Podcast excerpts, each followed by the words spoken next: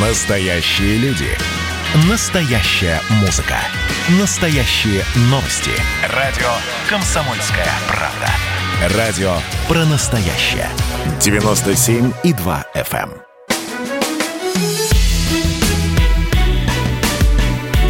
Бофт знает. Здравствуйте, друзья. В студии радио «Комсомольская правда» Иван Панкин. На связи по скайпу Георгий Бофт, известный российский журналист и политолог. Георгий Георгиевич. Здравствуйте. Пока мы тут с вами сидим, болтаем, разные глупости обсуждаем, вроде очередной попытки переворота в Армении, Китай бедность победил. Бедность победил, молодцы. Да, так и сообщается. Китай, Китай победил бедность. Об этом заявил не кто-нибудь, а глава страны Си Цзиньпинь на национальной итоговой конференции по борьбе с бедностью. Цитирую, партия достигла всеобъемлющей победы в борьбе с бедностью. Все, почти 99 миллионов сельских бедняков были выведены из нищеты. Все 832 бедных уезда и 128 тысяч бедных деревень. И дальше цитата, которая мне нравится. Были исключены из списка бедных. Ну, то есть они как бы были, а потом они подумали, и решили, а давайте их исключим из списка бедных. А и все. И бедных у нас не осталось. Что? Какой уровень бедности, интересно, в Китае? Я вот не знаю, честно говоря. В- да, меня, в принципе, этот вопрос не оставляет. Как можно победить бедность? Вот скажите мне. Вот в, в том, что касается Швейцарии, как можно победить то, чего нет, я понимаю, да, относительно Швейцарии. То там найдутся, наверное, бедные по местным меркам. А вот в том, что касается Китая, где, извините, полтора миллиарда населения, как можно победить бедность? Для меня это большая загадка. Может быть, вы... Ну, право слово, вы какой-то наивный. Мне Да? даже удивительно, как вы э, так долго со мной работаете и не, не восприняли никакого такого, так сказать, рационального мышления. Очень просто можно победить бедность. Можно Ну, путем бедно- исключения, вот как, собственно, и сделал Нет, Цзиньпин. не, ну что вы, ну что вы, нет, ну, Ну, давайте. нет, просто их э, немножко им прибавить денег, и они тогда не будут бедными. Бедные ведь как определяются? Это те, вот есть же математические, э, так сказать, цифровые формулы определения бедных. Э, Бедные – это те, кто тратит там больше, условно говоря, 60% э, своих доходов на еду. Э, То есть, э, значит, э, либо им вообще на еду не хватает даже. А, Вот эти люди считаются бедными. Потом есть там ООНовский э, э, норматив определения бедных. Это те, кто живет там меньше, чем на 2 доллара в день, например. Вот. Ну и так далее. Поэтому, если китайцы живут на больше, чем 2 доллара в день, значит, они уже не бедные. Но это все занятно, особенно на фоне того, что я напоминаю. Э, В Китае до сих пор еще сильные ограничения по коронавирусу. Более того, вот любопытный момент, вы говорите про прибавили денег. Э, Так у них даже пенсии нет. Как, Но это не как они совсем могут побороть бедность, если у них нет пенсии, например? Это не совсем так. У них есть пенсионная система, и она охватывает все большее число населения. Поэтому э, количество людей, у которых нет пенсии, оно э, довольно быстро уменьшается. Я не, не назову вам сейчас конкретных цифр, но распространенное у нас мнение о том, что в Китае нет пенсии, оно неверное. Прям совсем от слова совсем. Э, Нет, просто пенсионная система охвачена не 100% населения. Сколько охвачено, я не могу сказать, но большинство. Хорошо. А у нас как можно победить бедность, Георгий Георгиевич? Тут просто и Песков высказался, ему журналисты сразу же задали вопрос, как из Китая пришли хорошие новости. Так и Пескову адресовали этот вопрос пресс-секретарю президента. Он У нас- ответил, что борьба с бедностью является абсолютнейшим приоритетом руководства страны. По словам Пескова, неудачи в этой борьбе объясняются различными факторами, которые мешают работе. Он пообещал, что работа будет продолжена самым серьезным образом. Есть понятие минимально, э, минимального э, размера, э, так сказать, который определяет уровень жизни, да, и минимальной зарплаты. Вот, считается, что где-то там порядка 12 тысяч рублей это минимальное, э, так сказать, э, довольствие человека в месяц около 12 тысяч. Соответственно, э, эти люди, наверное, принадлежат к числу бедных. Есть абсолютное число, э, оно близко к 19 миллионам человек. Эти люди получают, значит, соответственно, э, минимальные доходы, тратят больше 60% на еду, а их э, доход является, так сказать, вот, э, минимальным прожиточным э, уровнем или ниже того.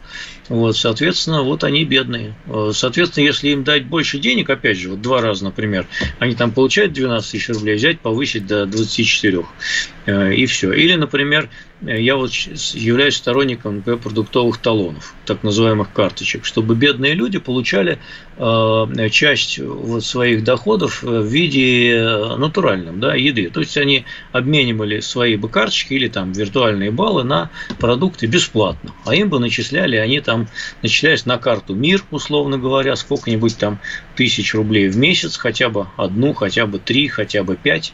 Вот, и они бы эти э, баллы отоваривали бы в специальных магазинах, а соответственно, поставщики потом бы из год бюджета получали бы это, такие деньги. У нас э, разговоры о продуктовых карточках ведутся с 2008 года между прочим. И их несколько раз пытались вводить. И даже э, в 2014 или 2015 году там посчитали, что это обойдется в 300 миллиардов рублей. Ну, сейчас, может быть, больше, в 500 миллиардов рублей, скажем, обошлось бы, да.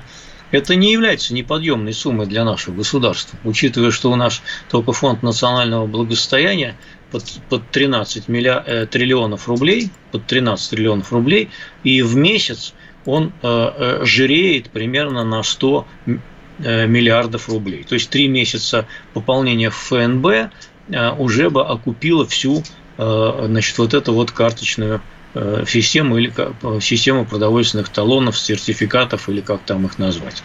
Это просто политическая воля нужна это сделать, и все. Ее нет.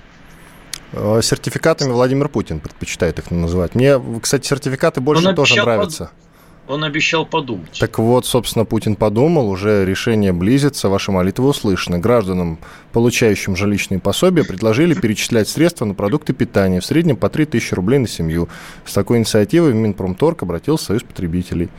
Ну, собственно, ну, дело близится к финалу. А что у нас Путин председатель Союза потребителей? Я не слышал об этой новости. И это новая как должность его. Он теперь не президент больше, а председатель Союза потребителей. Они услышали разговоры про сертификат, который мы обсуждали с вами в прошлой программе. И письмо а? написано. Все логично. А, ну, Путин же слушает нашу программу, мы давно с вами это знаем. Да, это мы знаем. Ну, вообще 3000 рублей хоть что-то, да, хоть что-то. Потому что, когда в 2015 году обсуждали, то там было около тысячи им собирались перечислять. Это, конечно, ничто, потому что с тех пор цены на продукты выросли аж, по-моему, в, в несколько раз. Но сумма, Нет. сумма в 3000 мне с нынешними ценами и с абсолютным отсутствием социальных магазинчиков продуктовых, мне тоже кажется невеликой, если честно. Нет, она, конечно, невеликая, да. Я бы, я бы, например, вот если бы я был э, Салтан. председателем потребителей или даже хотя бы Путиным, я бы дал десятку. Да вы щедрый. Из вас бы неплохой ну, Путин получился бы, Георгий ну, Георгиевич. Ну, конечно, не хуже нынешнего. Чего вы там? Ну нет, вы, пожалуйста, поосторожнее с такими заявлениями, а то я от вас отсяду, цитирую слова классика. А вы и так от меня отсели. Это вы от нас отсели. Мы вас приглашаем. А вы, вон, даже за микрофоном. Только 23 числа умудрились приехать. Ладно. Да. И а... видите, как э, сразу стало, пошел разговор по-другому. Я Живее сразу. Стал, осмелел и стал ставить себя на одну доску с Путиным. Представляете, вообще ужас. Да, хорошо, что на одну доску, а не на одну ступень. Да. Давайте продолжим. Каждое десятое предприятие в России может закрыться в этом году. Об этом сообщил ваш бывший, наверное, корректнее сказать, коллега Борис Титов. Он э, бизнес-омбудсмен. Э, в проведенном в начале февраля опросе приняли участие руководители и владельцы 5000 компаний из всех российских регионов. Согласно результатам этого самого опроса, более 40% компаний в прошлом году ощутили падение спроса на товары и услуги в полтора раза, около 60% отметили сокращение выручки более чем на 30%, а 45% опрошенных заявили, что урезали фонды оплаты труда. Э, это реальные цифры или все-таки это некая паника? Ну, это, понимаете, могут закрыться, а могут не закрыться. И что? Э, надо же смотреть, кто закрывается и по какой причине. А кто сейчас, как вы считаете, наиболее уязвимая отрасль? в бизнесе? Ну, та, которая связана с э, всякими там э, массовыми посещениями, местами, там типа ресторанов, э, общепита, туристическая отрасль, конечно же. Вот, э, всякие, прости господи, там организаторы э, торжеств, ивентов, всяких там праздников э, и, и, и прочие люди. Но я думаю, что и э, там, условно говоря, там всякие салоны красоты, они тоже, э, наверное, страдают. За салоны красоты я ничего вам сказать не могу, на мой взгляд, они не страдают. Рестораны, на мой взгляд, тоже не страдают. Я а по, по улицам все-таки хожу, в отличие от вас. салон красоты. Да, время от времени наведываюсь. Да вот зарос пора, кстати, уже сходить. Схожу, проверю, доложу к следующему выпуску обязательно Давайте. вам, Георгий Георгиевич. Что касается туризма, тут он тоже страдает. Сейчас подробнее об этом поговорим. А вот насчет ресторанов все-таки я с вами не соглашусь. По-моему, там людей больше, чем обычно, если честно. После того, как нас весной закрыли, по-моему, все еще недостаточно напились и наелись в ресторанах, и сейчас отъедаются и отпиваются, разумеется. Не могу себе позволить Итак, хождение по ресторанам. К сожалению, не могу вас опровергнуть или Это очень плохо, очень плохо. Засиделись вы там у себя в деревне, Георгий Георгиевич. Пора бы и на улицу выходить хотя бы иногда. Тут у нас нету, да. Ну, нет у нас тут ресторанов. Так откройте, Георгий Георгиевич, что вам мешает-то? Mm. Ресторанчик там. Назовите у Георгича нету э, достаточного потребительского спроса. Вы отшельником, что ли, живете? Совсем там в одиночестве, ну, вместе с э, лыковыми? Люди, э, люди жадные вокруг, скаредные, не будут никуда ходить и тратить Богатые, бабу. значит, разжадные. Ну ладно, давайте сейчас перерыв сделаем небольшой. После этого продолжим. Поговорим о прогнозах сроков открытия европейских границ для россиян. В студии радио «Комсомольская правда» Иван Панкин. На связи по скайпу Георгий Бофт известный российский журналист и политолог. Сколько у нас осталось? 10 секунд. Э, все наши программы, включая эту, вы можете, друзья, послушать на нашем сайте radiokp.ru. Обязательно все подкасты выкладываем туда оперативно. Значит, я самый первый вакцинировался, поэтому меня спрашивают. Поехали, напились и давай, значит, все. Нет больше СССР, мы создали Содружество независимых государств. И скорее хозяину, Бушу, старшему президенту США звонить. Назначьте везде русских, и многонациональные регионы были бы довольны. И дайте больше прав регионам и больше прав предприятий. Итоги с Жириновским. Каждую пятницу на радио «Комсомольская правда». Владимир Вольфович клеймит злодеев – с оптимизмом смотрит в будущее и общается со слушателями. 9 часов вечера по московскому времени. Я все могу сделать. Запросто наведу порядок.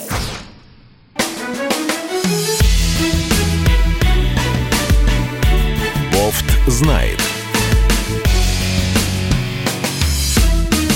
Иван Панкин и Георгий Бофт, ведущий российский политолог и журналист, по-прежнему с вами. Давайте продолжим. Георгий Георгиевич, вот у вас есть Ай. такой прогноз? Прогноз, когда откроются границы, и мы сможем спокойно, спокойно, а не за 30 тысяч рублей, э, за 30 тысяч рублей вот сейчас стоит билет до Еревана или до Баку, например, а за какие-то прием, приемлемые цены летать в Дорого. Европу. И не только в Европу. Когда и... по-настоящему откроются границы, когда мы вернем себе прежнюю жизнь? Ту, которую в прошлом скучаем. году я прогнозировал, что до конца 2020 года не откроют, и оказался прав. Но тогда это было легко, согласитесь. Нет, говорили, я еще весной сказал, что до конца года не откроют, а некоторые говорят, что летом будет нормалек. Вот. А сейчас я вам скажу, что э, в принципе, частичное открытие произойдет летом, частичное. Вот, э, а полное произойдет только в следующем году. Вот это частичное открытие границ, оно будет постепенно расширяться к осени по мере увеличения э, значит, числа инфицированных, то есть этих самых привитых, вакцинированных, и при условии, что пандемия пойдет на спад. У меня лично есть совершенно интуитивное чувство, которое не подтверждено, конечно, никакими соответствующими знаниями, что вот эта вот пандемия, которая передается воздушно-капельным путем, закончится к 2022 году. Сама собой. А, Уточните, всякая... у вас есть такая уверенность или нет такой уверенности? Я пропустил. Я бы сказал, что это у меня уверенность такая процент на 60. Она основана исключительно на э, опыте прошлых подобных эпидемий, э, которые тоже эпидемии, передающиеся воздушным капель, воздушно-капельным путем, заканчивались за два э, два с половиной года. Ну, как испанка, пришла, ушла. Как испанка, 50 да. миллионов выкосила, ушла. Да, Класс. а может быть даже 100, никто не знает. Да, да. И, ушла, и ушла бесследно, никого от испанки не прививали. И, конечно, таких карантинных мер, как сейчас, тоже не было. И, тем не менее, она сошла на нет за два года. Было две волны больших, вот, э, и, и все, и кончилось. Вот у меня есть такая надежда, да, э, что вот с этой заразы будет то же самое. Хм. Я и не могу назвать если, ваш прогноз обнадеживающим, извините. И если считать, и если считать, что она началась все-таки не в марте, когда ее официально объявил ВОЗ, а где-то в ноябре или даже в сентябре прош, э, позапрошлого года, 19 то как раз осенью 21 года и будет два года. Хм. Хороший, интересный, любопытный прогноз. Я почему заговорил-то об этом? Я заговорил не просто так. В Российском союзе туриндустрии спрогнозировали, тоже спрогнозировали сроки открытия европейских границ для россиян. И по самым оптимистичным оценкам страны ЕС начнут выдавать визы этим летом. Этим ну, летом. А вот надо посмотреть, на каких условиях они это будут делать. Потому что, допустим, вот такой вариант. Они признают нашу вакцину и вообще вводят паспорта вакцинирования. Они сейчас как раз... Собираются. Вот в обсуждают. Этот, в, этот, да. в этот момент, да, обсуждают этот вопрос. Скажем, э, британцы получают э, вакцинирование и с этим вакцинным паспортом отправляют в свою любимую Испанию – кстати говоря, значит, как только вот началось обсуждение вакцинных паспортов, и после того, как Британия, а, похоже, к лету вакцинирование закончит, между прочим, там привито 30% населения на минуточку, о чем почему-то наши федеральные каналы молчат. Вот, и а, в последние дни, значит, бронирование отелей, а, прежде всего в Испании, знаете, увеличилось насколько со стороны англичан? Не знаю. На 600 процентов. Круто. Вот. Поэтому вот э, страны, где закончится массовое вакцинирование, а это прежде всего Великобритания и Соединенные Штаты, которые к лету тоже закончат, скорее всего, вакцинировать э, примерно больше половины, может быть, 60% населения, вот они и поедут в первую очередь. А у нас привито на сегодня сколько процентов населения? Понятия не имею, но люди идут, прививаются. Э, меньше четырех. Меньше 4%. Да, 3%. А с чем вы это связываете? С недоверием к вакцине, с отсутствием Нет. времени, с чем? Э, это, это связано и с недоверием к вакцине, потому что э, народ наш в среднем дремучий, вот я это говорю открыто по радио, и не, не торопится никуда вакцинироваться, потому что он наслышался, что его чипирует Билл Гейтс, там еще какую-то ерунду всякую, ждет какой-то вакцины от Вектора там, или от Чумакова, еще будет годить долго, пока э, значит, не, не перемрут еще какое-то количество количестве его соседей. Вот. А, но это не главная причина. А главная причина заключается в том, что вакцины мало. А, Ее не производится в достаточном количестве, чтобы э, при помощи в том числе пропаганды резко усилить темпы вакцинации. Э, вакцины есть доступные в Москве. Но москвичи, значит, то ли они все переболели э, или считают, что переболели, то ли они тоже такие же дремучие, как все остальные. Значит, они тоже никуда не спешат. И совершенно можно спокойно в Москве привиться там. Но в Москве привилось около 5-6% населения москвичей. Это больше, чем в среднем по стране. Вот, но все равно мало. Все равно мало. Друзья, для тех, кто сомневается, друзья, для тех, кто сомневается, послушайте сегодня в 20 часов спецпроект вакцинация, которая спасет вам жизнь. Разумеется, дел. Да, к сожалению, да, это сделал тоже я. Послушайте, друзья, обязательно, либо найдите на сайте radiokp.ru и послушайте. Я надеюсь, что все ваши страхи развеются. Там довольно детальный и большой разбор э, всего, что связано с нынешней вакцинацией. И сравнение вакцин в том числе для тех, кто аллергик, там есть рекомендации, какие нужно сделать, сдать анализы предварительно, ну и так далее и тому подобное. В общем, полный такой разбор. Вот. Ну, а, я текст, не советую текст. Бофту слушать, потому что он вредный, он потом еще что-нибудь нехорошее в Фейсбуке напишет, отпугнет еще а какую-то часть населения. Текст будет, нет? Текст. Да, расшифровку, да, я повешу специально. Вы тек текстом хотите почитать, а слушать да, не хотите упорно. Пушки не слушают просто, а текст я почитаю глазками. глазками Ладно, почитаю. специально для вас выложим расшифровку тоже, Георгий Георгиевич. Хотя надо Спасибо. людей приучать слушать, мы же радио. Спасибо вам большое. Я по-старомодному привык читать глазками, а не слушать ушками. Вот действительно вы старомоден.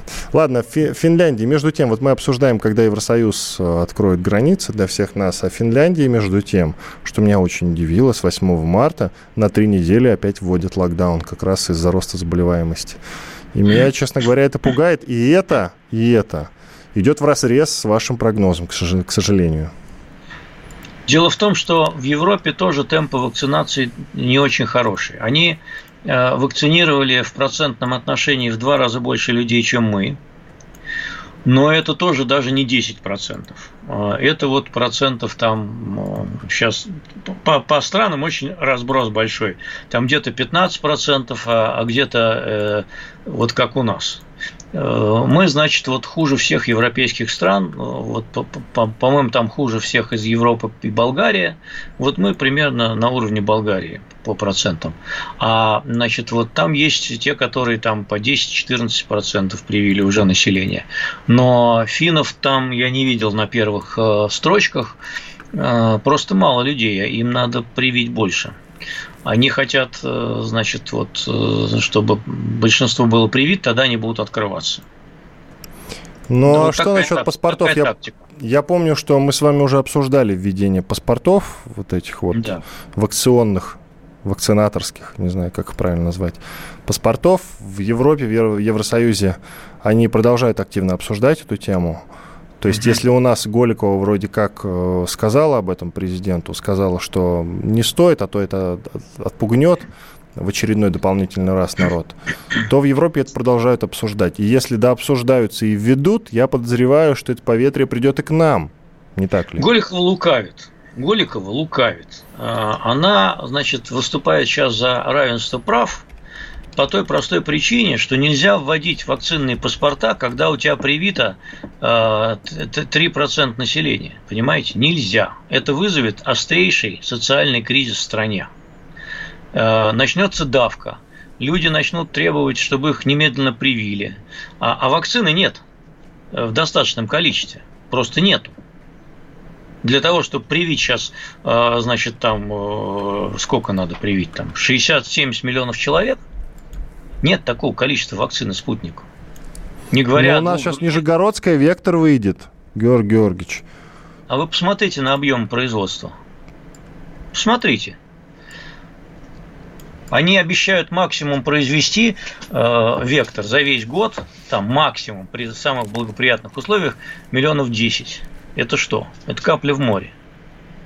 А спутник обещает провести 30 миллионов к середине или ко второй половине года. Это что? Это тоже капля в море. 30 миллионов разделить на 2 потому что нужно две прививки Но делать. сначала давайте решать вопрос по мере их поступления. Сначала нужно вот, спровоцировать а, спрос, спрос на так, прививку в целом. Да Желание нет, людей идти да привиться. Надо. Нельзя, нельзя спонсировать спрос на прививку, когда у вас нет достаточного количества прививок. Вы что хотите, чтобы люди убивались, ночами писались в больницах, а потом им говорили, что привезли всего 100 штук прививок, и поэтому разойдитесь все по домам, вы этого хотите. Поэтому власти не занимаются пропагандой прививок, потому что прививок мало, объемов производства мало. Ответ на этот ваш вопрос очень простой. Хорошо, Если а тогда сейчас... почему не закупают? Ну ладно, понимаю, почему Pfizer не как? хотят покупать, почему китайские не возьмут? Потому что, во-первых, китайцы не продают. Хм, интересно. А зачем мы тогда спешим и торопимся продавать спутник Ви э, за рубеж? Я думаю, что этот вопрос сейчас повиснет в воздухе. Мы в Белоруссию хотим поставить, это обсудил Путин с Лукашенко. Но обсудим это уже в третьей части нашей Давайте. программы. Иван Панкин и Георгий Бофт с вами, ведущий российский журналист и политолог. Сколько у нас осталось, Катя? 10 секунд. 10 секунд, 5 секунд, 5 секунд или 5 минут, как на в песне поется. Э, делаем перерыв. После полезной рекламы и хороших новостей продолжим. Оставайтесь с нами. А что самое вкусное, что самое любопытное, то, о чем, в общем-то, может, мало говорят. Сегодня у меня было видение. Господь разговаривал со мной. Все, праздники кончились, магия рассеялась. Кислое, ничего страшного. Вино из елок. С сахарком разбодяжим, и будет портвейн. Я наблюдаю и понимаю, к каким изменениям может привести расширение рамки. Предчувствие перемен. На радио «Комсомольская правда».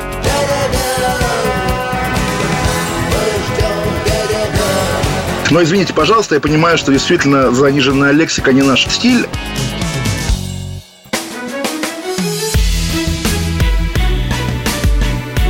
Бофт знает.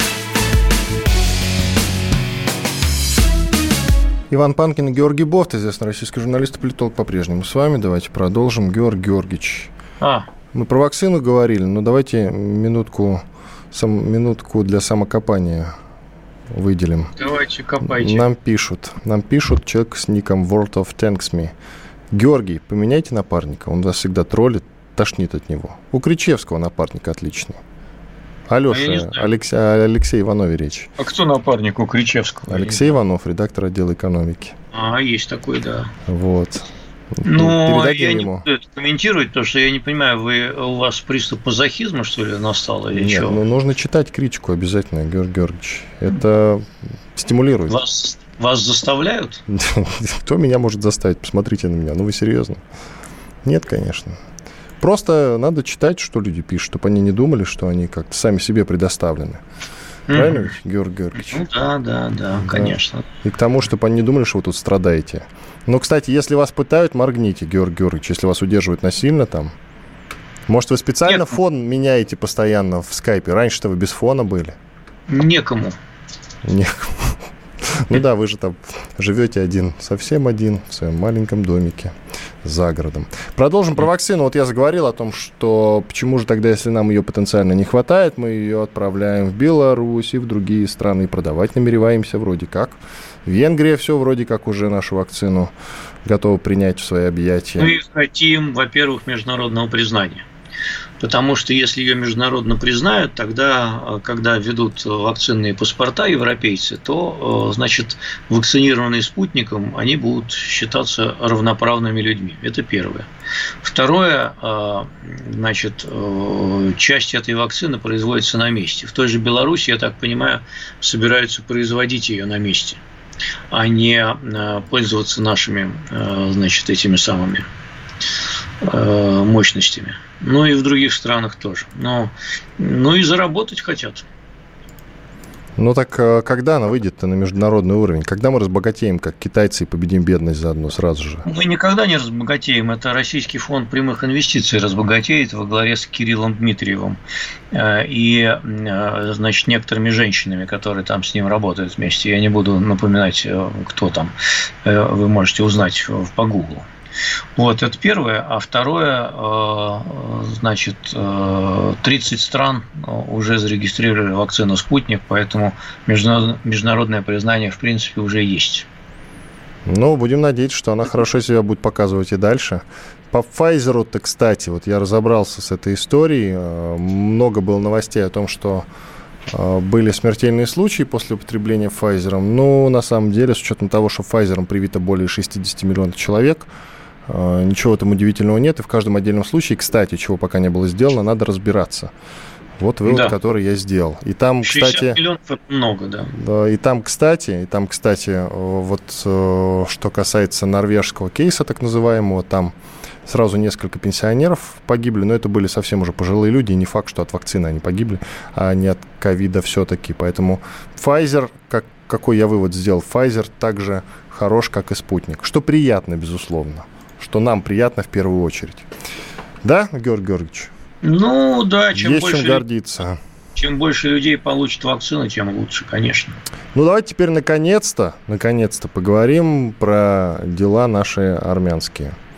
Про Давайте. дела наши армянские. В Ереване очередная попытка госпереворота, наверное.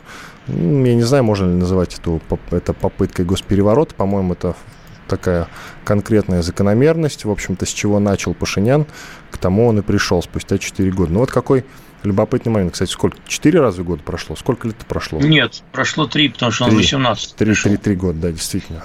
Вот видите, я, я сразу решил, что что-то что не так. Что-то не так. Итак, прошли три года, и он, по-моему, за что боролся, на то и напоролся, разве нет? Но прозвучала сегодня одна интересная мысль, что э, это все провоцирует бывшие власти Армении. Что это как бы их идея. Что вы Ну, скажете по этому поводу? во-первых, не без этого, да, во-первых, не без этого. Слава богу, не говорят, что это Россия, кстати. Во. Нет, нет, не Россия. Э, Не без этого. Это провоцирует действительно и бывшие власти тоже. Вот, поскольку в Армении достаточно конкурентная внутренняя политика, поэтому вот на ней и провоцируют. И хотят, конечно, его свергнуть. Что там уж говорить-то. А получится ли, Георгий Георгиевич, получится ли? Я допускаю, что может получиться. А я допускаю, что вот-вот и Пашиняну придется покинуть свой пост. Ну, я и говорю, что может получиться, да, то есть могут свергнуть, да, я ну, согласен. Вот он сказал, что э, его может свергнуть только народ, он уйдет по требованию народа. Но, по-моему, ну, очевидно, что народ требует. На, народ не весь требует. Он собрал сегодня достаточно многочисленный митинг в свою поддержку, и там достаточно большое количество людей его поддерживает. Так что это не совсем так. Вот, но э, его противники тоже не дремлют и, значит, конечно, так сказать, намереваются э, с ним э, расправиться. А скажите, пожалуйста, откуда у него все еще сохранились сторонники? Мне казалось, что после сторонники поражения ему ничего не светит. Мне так казалось. Нет, ну, сторонники сохранились от того, что многие люди помнят, чем занимались предыдущие власти. Они занимались коррупцией и грабежом собственного народа. А, вот. И а, да, он проиграл войну, и в этой ситуации, конечно, э, трудно кто может, мало кто может усидеть на своем посту. Это действительно непростая задача. Вот. Он проиграл эту войну. И э, против него, в общем, настроена армия, поскольку он делает довольно много глупых заявлений, не будучи никак э, в своей прошлой жизни связанным с армией, он, в общем, настроил их во многом против себя. Но сказывается и внутриполитический распри просто со стороны его конкурентов. Конечно, это так. Я сегодня слушал старую, старое интервью одно, в котором какой-то известный э, человек Э, житель Еревана, ну, для армян известный, разумеется, для нас нет, стильно одетый, рассуждал, знаете, о чем? О том, что конспирологическая, на мой взгляд, совершенно версия, но вот я ее озвучу сейчас, что на самом деле три года назад он не сверг предыдущее правительство Пашинян. Оно само себя свергло, и так было запланировано. А его поставили, потому что предвкушали, что война неизбежна. Чтобы на него всех собак спустить. За что купил, за то и продаю, Георгий Георгиевич. Mm-hmm.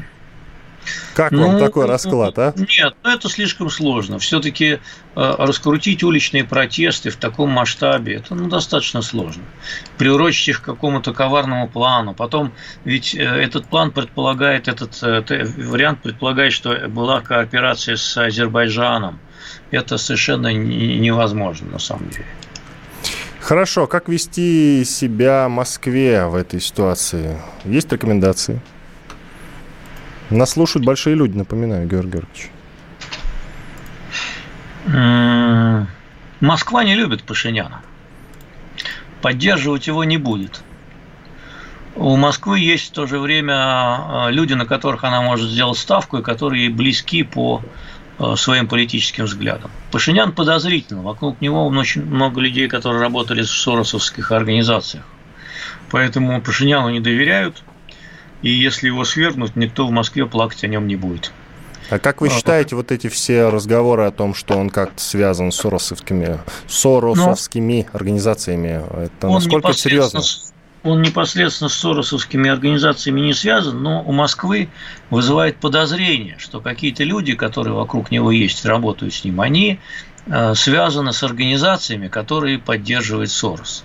И это для Москвы является черной меткой в нынешних условиях. Хотя, если покопать в российской политической элите, то найдется немало людей, которые в 90-е годы были связаны э, с подобными организациями, а сейчас представляют из себя, э, в общем, либо мракобесов реакционных, либо просто лоялистов покорных, которые скрывают свое вот это вот прошлое. Ну что ж, ладно, давайте пойдем дальше уже от Армении. От Армении к нашим делам. Георгий Георгиевич, вы э, зайдете в ближайшее время на сайт «Активный гражданин», чтобы оставить там свой голос – Оставлять памятник Дзержинскому, в смысле возвращать памятник э, Дзержинскому к, на Лубянскую площадь, к зданию ФСБ, или не возвращать, или какой памятник там поставить. Предполагается, что могут поставить Александра Невского. Нет, не зайду. А почему вам не нравится Александр Невский, или вам не нравится Дзержинский? Мне или... не нравится мне они оба не нравятся. Э, вот Дзержинский мне не нравится больше. Э, но я не хочу голосовать по принципу э, наименьшего зла. Вот, я бы проголосовал, может быть, за фонтан, чтобы его там да. восстановить. Такой опции там, мне не дали. Да, кстати, там же стоял по фонтану и хотели вернуть фонтан. Почему-то вот сейчас Не да, хотят причем, вернуть фонтан. Причем в 2015 году был опрос в ЦИОМ, который проводил, и большинство москвичей высказались за фонтан. На их мнение наплевали. Вот. И э, сейчас я не хочу голосовать второй раз. Тем более, что у меня есть сильные подозрения, что политическое решение по поводу Невского уже принято. То есть Невского Именно... поставят все-таки? Да, Невского и поставят. А говорят, он коллаборационист, Георгий Да, конечно, он был коллаборационист. Это он с, заключил с э, татарами политическую а сделку. А у него не было вариантов, вот тут я точно могу сказать. Ну, никаких абсолютно. Не были готовы просто к сопротивлению тогда. Чушь собачья. А, значит, во-первых, никто не пробовал.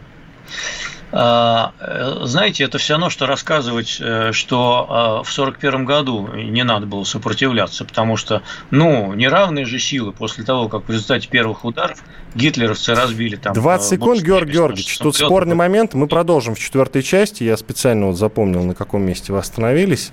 Все-таки разница с 41 годом, она присутствует, потому что Невский попал уже в эти обстоятельства. Он их не ждал и не встречал. Иван Панкин и Георгий Бофт. Продолжим через пару минут. Просыпайтесь, вставайте, люди православные!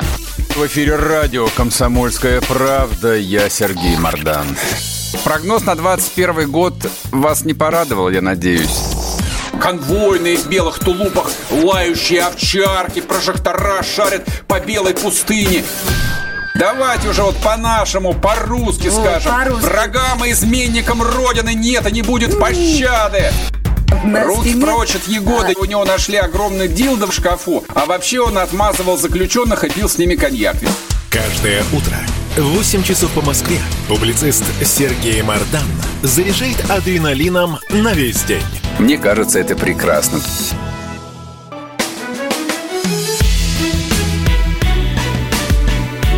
Бофт знает. Иван Панкин и Георгий Бофт, известный российский журналист и политолог. Продолжим обсуждать фигуру Александра Невского, памятник которому, как говорит Георгий Георгиевич, не нужен в центре Москвы на Лубянской площади.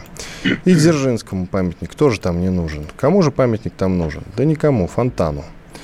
Георгий можно, Георгиевич. Можно еще Путина поставить. Но это вы уже совсем иронизируете. Князь Владимира, кстати, тоже можно было бы тогда не ставить. Зачем поставили? К нему тоже много вопросов, Георгий Георгиевич. Поздний родной Князь... из них накануне князю, озвучил. Князю Владимиру гораздо меньше вопросов, чем к Александру Невскому. Александр Невский, э, если бы он жил сейчас и действовал в нынешних обстоятельствах, как он, так как он действовал тогда, заслужил бы звание иностранного агента поскольку он использовал иностранные державы, в данном случае татаро-монгольскую Орду, э, в своих политических интересах для того, чтобы бороться со своими политическими противниками внутри России. Именно Орда его сделала великим князем, она его посадила на царство.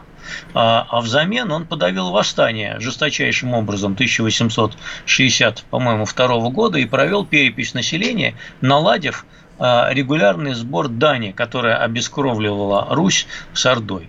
Вы говорите, что нет альтернативы. И такая версия действительно доминировала в советских учебниках истории. И с тех пор она доминирует там э, и в российских учебниках истории. Однако никто не ставил вопрос о том, а что было бы, если бы все-таки русские земли объединились перед лицом Орды и выступили бы единым фронтом. Этого логика, не логика, безусловно, в ваших словах присутствует. Я ее не отменяю, Георгий Георгиевич. Но все же, но все же. Спасибо, спасибо. А, Георгий Георгиевич, сколько большое. прошло времени э, с тех пор все-таки? Телефонов не было, договориться э, было довольно проблематично между собой. Это вам не 41 год. И Советский Союз сильнейшая держава, тем не менее, на момент к 41 году. А тогда Русь представляла из себя разрозненные княжества. Вот и все что я хотел вам сказать, Георгий Георгиевич. Но я не настаивал на фигуре Александра Невского. Были, были примеры в истории, как российской, так и зарубежной, когда э, э, все-таки э, люди объединялись перед внешней опасностью и преодолевали так называемую феодальную раздробленность. Хорошо, памятник фонтану все-таки мы ставим с вами. А почему проголосовать-то не хотите? А там, кстати, функции против не будет? Нет, не То будет. есть против это не голосовать, да? Ну, во-первых, я говорю, что мне кажется, что вопрос подрешен в пользу Невского, и он действительно наименьшее зло по сравнению с Дзержинским, который вообще был кровавым палачом просто, который расстреливал заложников э, и придумал эту меру, брать заложники сначала, а потом их расстреливать, который был сторонником расправ без суда и следствия, вот, который придумал, был один из тех, кто придумал концлагеря, будучи сторонником Троцкого, это они вместе придумали. Ну и так далее. Понимаете, и Дзержинский вообще бы не встал бы никогда на Лубянской площади в 1958 году, э, если бы он э, не умер вовремя. Он умер вовремя, просто в 26 году, а если бы он дожил до конца 30-х годов, то пошел бы под расстрел просто вместе ну, со всеми кстати, своими... я с вами согласен, потому что со Сталином у него как-то изначально не складывалось. были натянуты отношения со Сталином, вот, он был поляком, а, и вся его, вся его литовско-польское окружение, которое работало с ним в ВЧК, оно было расстреляно, в том числе его заместитель а, Мартин Лацис. Понимаете? И он был бы расстрелян. И никогда бы, и его бы, конечно, потом реабилитировали, но памятников у нас таким людям, которых сначала репрессировали, а потом реабилитировали, нет ни одного. Кстати, а что насчет Рокоссовского? Ему есть памятники? Я что-то не припоминаю. А ведь его репрессировали, а потом восстановили, чтобы он участвовал в войне. Были памятники в Польше. Были. Ну, это я понял уже, да, спасибо. Вот. А насчет а потом, России как бы? Потом все-таки его репрессировали э, так, ну, весьма относительно, да, и ну, потом... Что, его... он в лагере был, ему все зубы выбили там. Не, ну, все-таки все-таки он потом, э, значит, э, как-то уже э, стал при Сталине еще величиной такой. Разумеется, военный. он один из тех, кто войну выиграл. Без да. шуток. Вот, один из тех, кто выиграл войну, совершенно верно, да. А, собственно говоря, да, и э, что? И, значит, э, я не знаю в России памятников Рокоссовскому. Вот я, кстати, тоже что-то не знаю. Но я знаю памятники Дзержинскому. Еще в Волгограде стоит один. Ну, или стоял, если не снесли, стоял. Но он, правда, за елочкой там стоит, его никто не видит возле здания МВД. Вот, но, по-моему, есть. Если я ничего не путаю, сейчас перепроверюсь, кстати. Вот, а вот Рокоссовскому, по-моему, да, тоже надо посмотреть. Памятник Паникахи есть, который под танк бросился, а Рокоссовскому вот что-то я не припомню. Да, чудные дела твои, господи. Идем дальше. Про узников мы заговорили, которых расстреливали. И тут угу. э, в том, что касается Навального, которого, я надеюсь, с ним ничего не случится. С Навальным нехоро... все, все плохое с ним уже с ним случилось. Да, все плохое с ним уже случилось. Но почему я заговорил о нем? Amnesty International такая есть организация, которая э, вдруг решила, что Навальный которого она до этого признала узником совести, вдруг узником совести не является. Угадайте, почему? Угадайте, почему? Да потому что он фашист. Я, я не, не угадаю, я просто знаю это. Вопрос. Фашист, потому что он фашист. Кстати говоря, вот это, э, это, я так понимаю, уже передернули. Они-то его считают просто националистом, а у нас это перевернули в пользу того, что он фашист. Коим я его, кстати, не считаю. У нас продвигается версия, что он как Гитлер. Я бы, на самом деле, ни, фаш, ни в фашиста его не приписывал. И с Гитлером бы, конечно, его не сравнивал. Я бы вообще сравнил бы его с Лениным, если честно. Потому что он такой современный Ленин. И, и те, кто не любят Ленина, вот они бы не любили Навального. Вот вы Прям... все-таки навальнист. Я вот вас должен вас разоблачить. Наверное, не надо написать на вас донос какой-нибудь, что ли, уже Давайте, пора. давайте. А Знаете, Дзержинскому как... памятник вы, значит, не хотите? Ну-ну.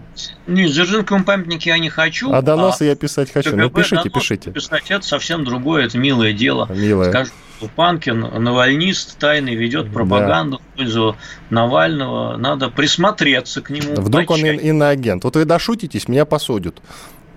Я вам буду носить передачи. Угу. Что делать, что делать, сухари сушить. Спасибо, давайте без передатчика обойдемся, Георгий Георгиевич. А то вдруг вас посадят.